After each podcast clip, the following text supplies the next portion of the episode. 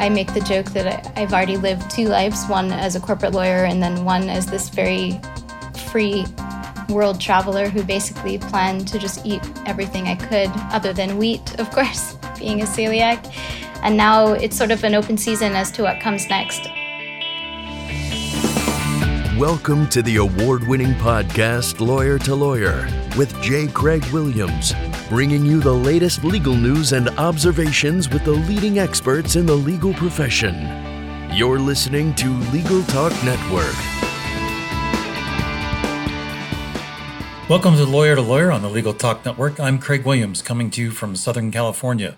I write a blog named May It Please the Court and have two books out titled How to Get Sued and The Sled.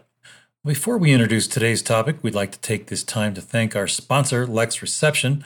Lex Reception is a close knit team of virtual receptionists dedicated to professionalism, warmth, and 24 7 availability for law firms and attorneys. Well, musician Paul Simon studied law before abandoning it for music. Nina and Tim Zagat, both famously known for the Zagat Survey, met when they were both attending Yale Law School, but found their passion in restaurant reviews. And then there was Gandhi, who passed the bar in 1891 and returned to India to practice in Bombay, but obviously pursued a different calling in life. Well, today on Lawyer to Lawyer, we're going to spotlight a former lawyer who left the law, took a different career path. We'll take a look at how she became interested in the law, what led to her departure, what she's learned in her new career, and the importance of finding and following your passion. Today, we've got our guest, Jodi Ettenberg, for a decade, Jodi traveled the world as a writer, photographer, and public speaker. Her website, Legal Nomads, told the stories of places she visited, often through food. A celiac, Jodi's guides and translation cards helped many others with food restrictions eat safely around the world. When a spinal tap left her disabled in 2017, she continued to share with her community, tackling tough topics like chronic pain, grief, and loss. Jodi's also the author of the Food Traveler's Handbook and intends to start her own podcast in early 2021.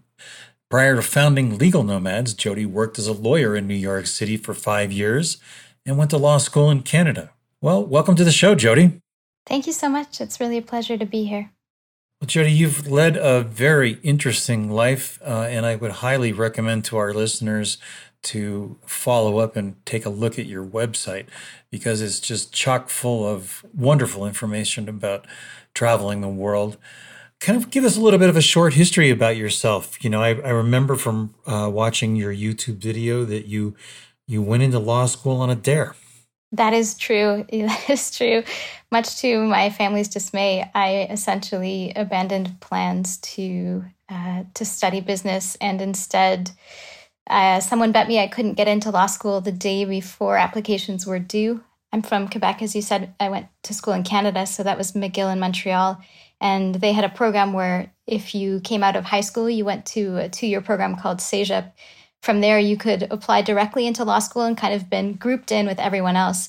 So I applied on a whim, you know, because of this bet. And when I got accepted, I figured, while I was 18, I wasn't sure what else I wanted to really do. And this would be a wonderful opportunity to learn as much as possible and see where things went. I think people made the assumption, you know, that my whole family must have been lawyers for me to go to law school that young, but actually it was the opposite. They are not. And they were quite surprised as well. But McGill tuition being a lot more uh, reasonable than the US levels of tuition meant that I could take sort of this almost hubristic decision to decide to go, even though I wasn't certain I wanted to practice law. Well, it's certainly evident that you've got a bit of wanderlust in you. Uh, and I really want to talk about that, but I want to find out where that wanderlust came from. You know, I think it comes from the stories that my family told at the dinner table and the programs that we used to watch. My mom is a lovely storyteller and she studied world history, taught history.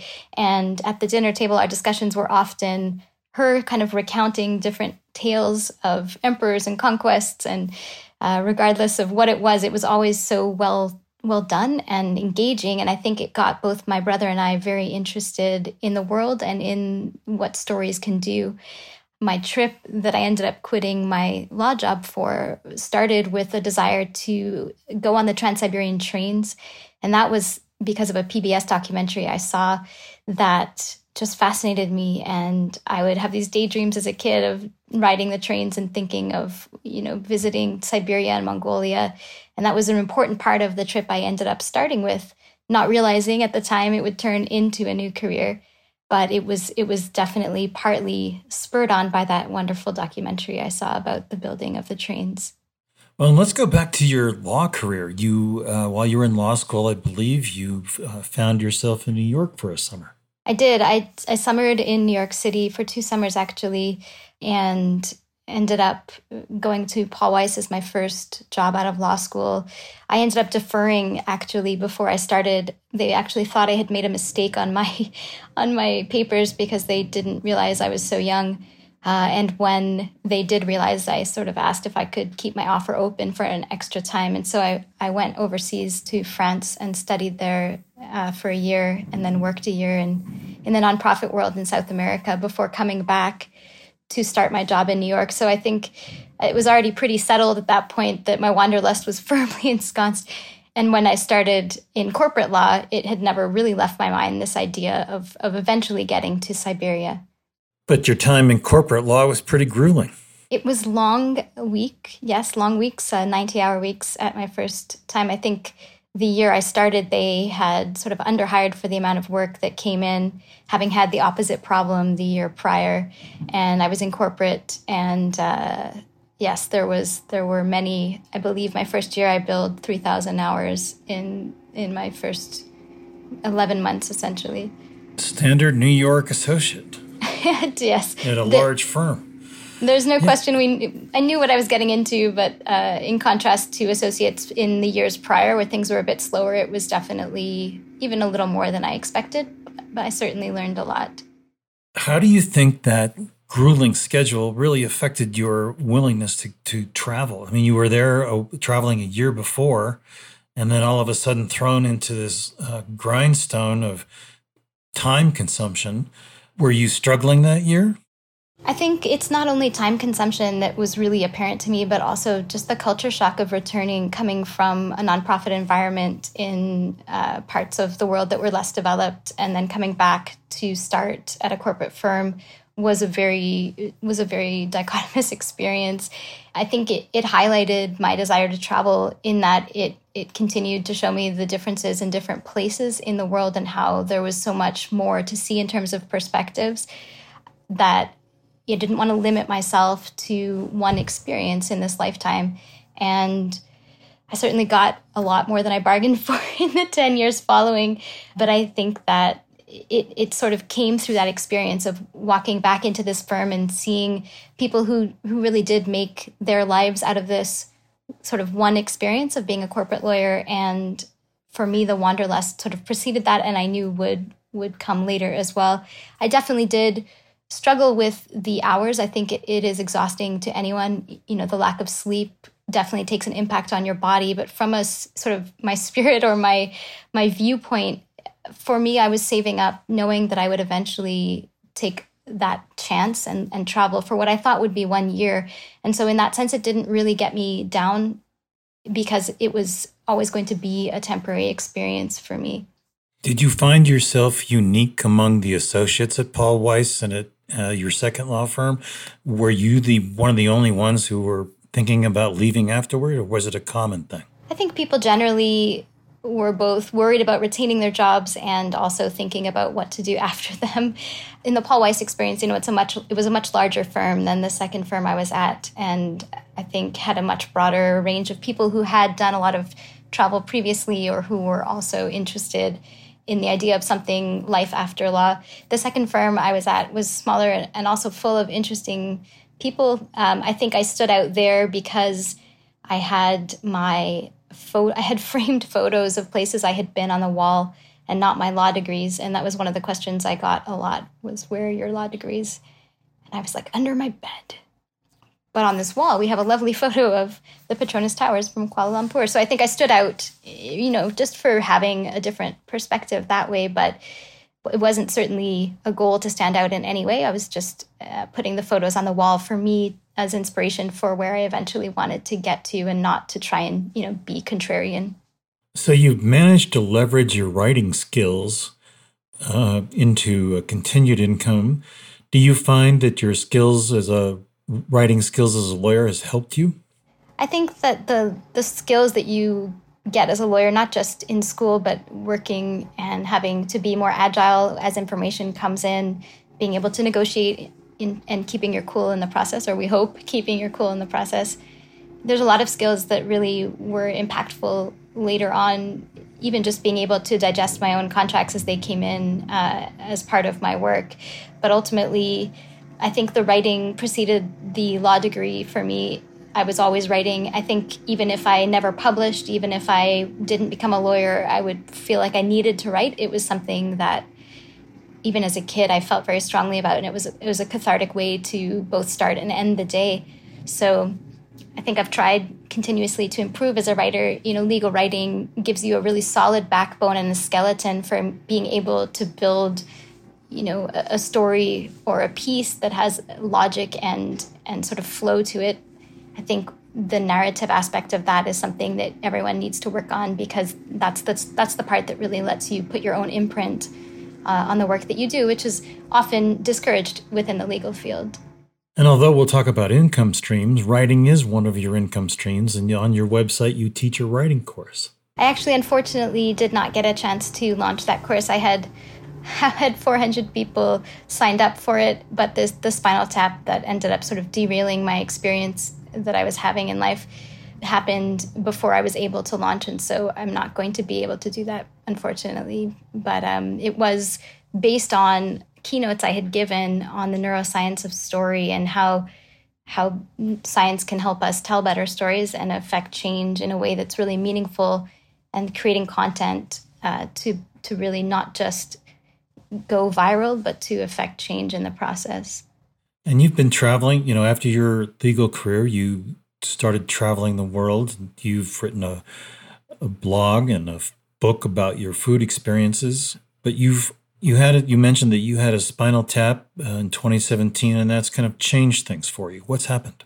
Well, the spinal tap was in August of 2017, and other than a brief period for about eight months, uh, I've pretty much been bedbound. Unfortunately, I'm not mobile, and uh, it's left me unable to live independently, which you can imagine is a really big change to the complete freedom of the life I had built for myself prior. So I think, you know, I, I make the joke that I, I've already lived two lives one as a corporate lawyer, and then one as this very free world traveler who basically planned to just eat everything I could, other than wheat, of course, being a celiac. And now it's sort of an open season as to what comes next. I'm extraordinarily grateful to have my community of readers. They've been very, very engaged with the story, but also just incredibly thoughtful with uh, asking questions, trying to raise awareness for a condition that they didn't know about. What happened was that the spinal tap left me with a cerebrospinal fluid leak which is basically a leak in the fluid that cushions your brain and surrounds your spine. And while most people either recover on conservative bed rest or with something called a blood patch, where they inject your blood into your epidural space, unfortunately, I was one of the people where complications ensued, and I've had four uh, procedures so far, and I'm still unfortunately bedbound. So writing for me is physically very difficult because there's very little way to do it without sitting or standing or putting traction on the spinal nerves. And as uh, as you mentioned, instead I'll be shifting into launching a podcast, hopefully in uh, early 2021, to answer the kinds of questions that my readers have been asking a lot about grief and loss and and how you face things when life really changes in a moment you know, how do you find joy again when something like that happens to you? What has been your solution? I think finding joy in the small is very important.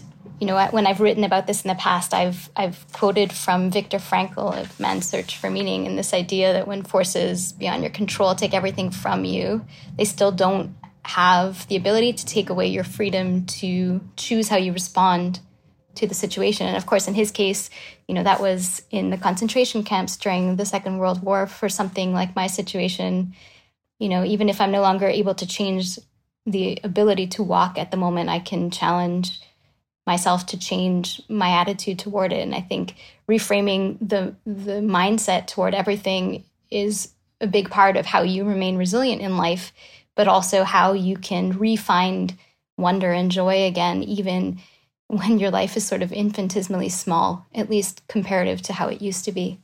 Or significantly different, certainly. Before we move on to our next segment, Jodi, we're going to take a quick break to hear a message from our sponsor. We'll be right back. 80% of callers who reach voicemail hang up. Hiring an answering service means that you never miss a lead. Lex Reception can take your calls live, handle legal intake, and schedule appointments in a professional manner for less than the cost of hiring an in house employee. There are no contracts, and the service is quick and easy to set up. For 50% off your first month's service, visit lexreception.com forward slash lawyer to lawyer. Welcome back to Lawyer to Lawyer. I'm Craig Williams, and with us today is Jodi Ettenberg, a lawyer turned world traveler, blogger, and foodie. Right before the break, we were talking about a significant disability, Jodi, that's changed your life. And, and you mentioned that you've uh, had some success in reframing, which, uh, as I remember as a, a young lawyer, was one of the skills that you learned to do in the law. That's right. I do think a lot of what we learn training as lawyers is useful in whatever careers we choose and and you know when i have featured lawyers in my writing who have taken alternative career choices or when lawyers write me to ask about what they're afraid of in switching careers i think it's really important to remind people of the skills they have you know there's such a lockstep siloed view to the legal profession in many cases. Obviously, with technology, things are really changing now. But if you have the privilege, you know, to think about switching careers, then there are so many skills that you likely do have. And it's figuring out, you know, what do you want to do?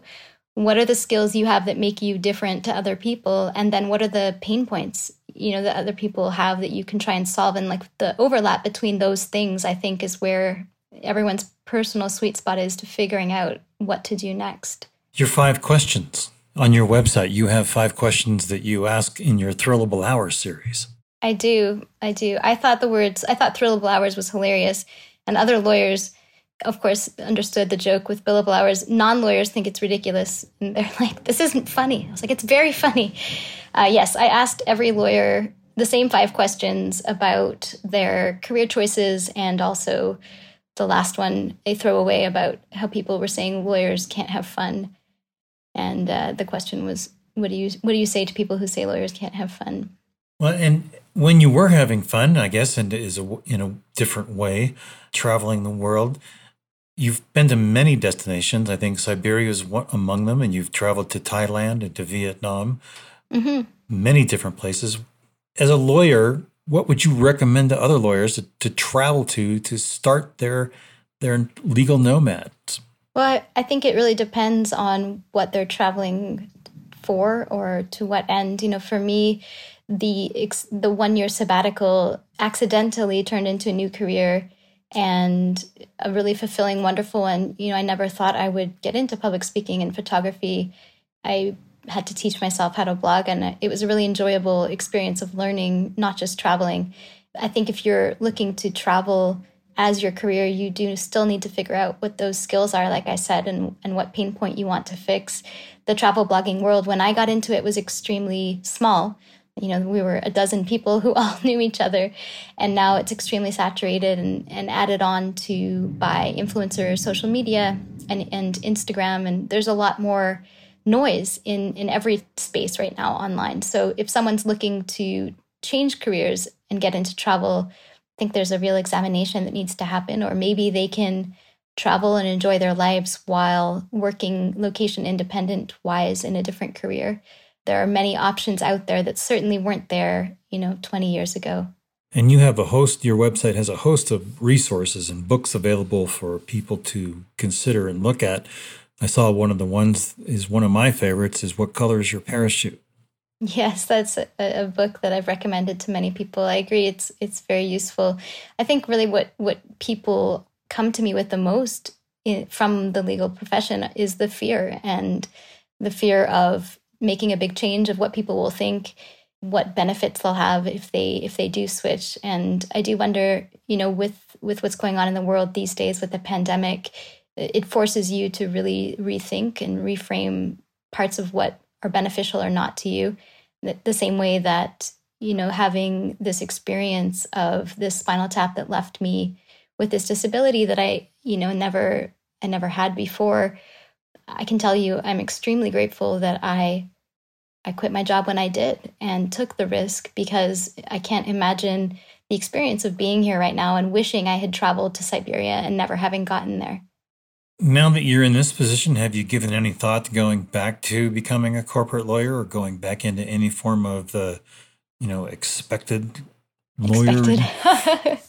what your parents want you to do. Yeah, it was so many people. Like my one of my roommates in law school didn't graduate with the intent of becoming a lawyer. He graduated because he wanted to be a political consultant in Washington, D.C., right. and a law degree is a prerequisite to work there. Right. I mean, as we as discussed, I'm sure on other podcasts and and what I said earlier, the law degree itself is very useful, a great way of rethinking the way you think, teaching you how to think a different way. Uh, for me, as much as um, as much as my family does joke about me becoming a lawyer again, and I have kept my bar admission, I um I don't plan to. I mean, at this point, you know, just getting through a day and being able to try and cook my own food is a win. And the cognitive output that's required, let alone the physical output required to work as a lawyer, again, may never be possible for me. So, my first step for now is to try and carve out enough sort of space to be able to do this podcast and see where that goes. But I don't think I'm, I'm capable of something that intensely corporate anymore. Right. Well, I don't think very many people are after a few years of it. You know, certainly maybe to dabble in it part time or uh, to, as you say, just be aware of the own, your own contracts is sufficient. Well, I would like to talk about your upcoming podcast. What's what are your plans? Is it going to be? Uh, you said it's going to be in part to address some of the questions that your community's been asking you. Are you going to be talking about your travel experiences and your recommendations on on uh, how to do that? Uh, are you going to include food in it? What are your hopes? My hopes are really to answer the questions that my community has, and they've I've, I have a spreadsheet where they've submitted questions, and I would happily answer travel questions, of course but most of the questions are a lot more uh, dense than that. One of them said, Do you think God exists? I don't think I'll tackle that one anytime soon. but the questions are things like, like I said, how do you find joy when when you're in grief? How do you talk to someone who's chronically ill?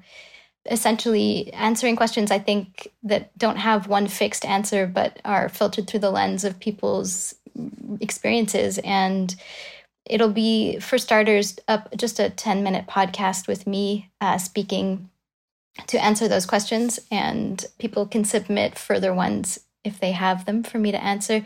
It, it was really a way to be able to cultivate communication within the readership that i'm grateful to have because i'm not able to write the way i used to and people were posing all these questions that i would love to have dedicated some time to answer. So this was sort of a way to be able to do that and also feel like there's some purpose in what I'm doing as well, even if I can't physically move the way I used to. Well, your title probably does include counselor at law. My t- the title of the podcast? No, the title of uh, you as an attorney, both you as an attorney and as a oh, counselor. Oh, counselor. Uh, yes, thank you. I um I definitely never expected that role in general, but I think like anything, you know you go through something intense that other people hopefully don't have to experience that you can learn from and and provide feedback for or at least help people feel more understood. I mean there's so much information on the net these days and so much of opinions that it's really an honor to be able to try and give people an experience that helps them feel less alone well, Jodi, we've just about reached the end of our podcast, uh, so it's time for us to wrap up and get your final thoughts as well as your contact information and your websites and so forth for our listeners so they can reach out to you if they'd like to. Sure. I think um, the legal profession is a is a rigid one that gives a wonderful training and can provide a lot of information in life that is useful, whether you stay in the legal profession or otherwise. But if you're looking at your life experience and thinking you're stuck because you only have one set of training, I think that, that you really need to step back and think more about the skills that you've developed over time, how they blend with your personality, and then how you can leverage that to build a life that you really want to lead. Great. And how can our listeners find you? I am on legalnomads.com. Uh, and that's the same on social media Instagram and Twitter and Facebook are Legal Nomads as well. I have a newsletter uh, on Substack. It's just with my name, jodiettenberg.substack.com. And that I have, uh, I'll be sending out next week actually. That is some personal updates, but also where I curate the best reading from the last month online where people can read long form pieces that make them think. Great. And it's on J O D I E T T E N B E R G. That's correct. Right. Well, Jodi, as we wrap up, I'd like to thank you for joining us today. It's been a real pleasure having you on our show. I've learned an awful lot. Thank you so much for having me. And for our listeners, if you like what you heard today, please rate us on Apple Podcasts or your favorite podcasting app. You can also visit us at legaltalknetwork.com where you can sign up for our newsletter. I'm Craig Williams. Thanks for listening. Please join us next time for another great legal topic. When you want legal, think lawyer to lawyer. Thanks for listening to Lawyer to Lawyer, produced by the broadcast professionals at Legal Talk Network. Subscribe to the RSS feed on LegalTalkNetwork.com or in iTunes. The views expressed by the participants of this program are their own and do not represent the views of, nor are they endorsed by, Legal Talk Network, its officers, directors, employees, agents, representatives, shareholders, and subsidiaries. None of the content should be considered legal advice. As always, consult a lawyer.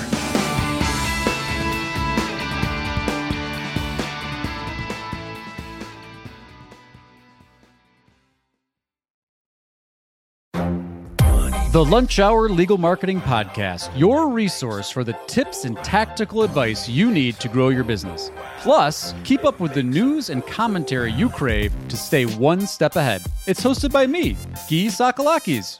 And me, Conrad Saam. Every other week, we break down the issues holding back your marketing strategy and talk about the changes you need to be prepared for. Check out the Lunch Hour Legal Marketing Podcast wherever you get your podcasts or on YouTube.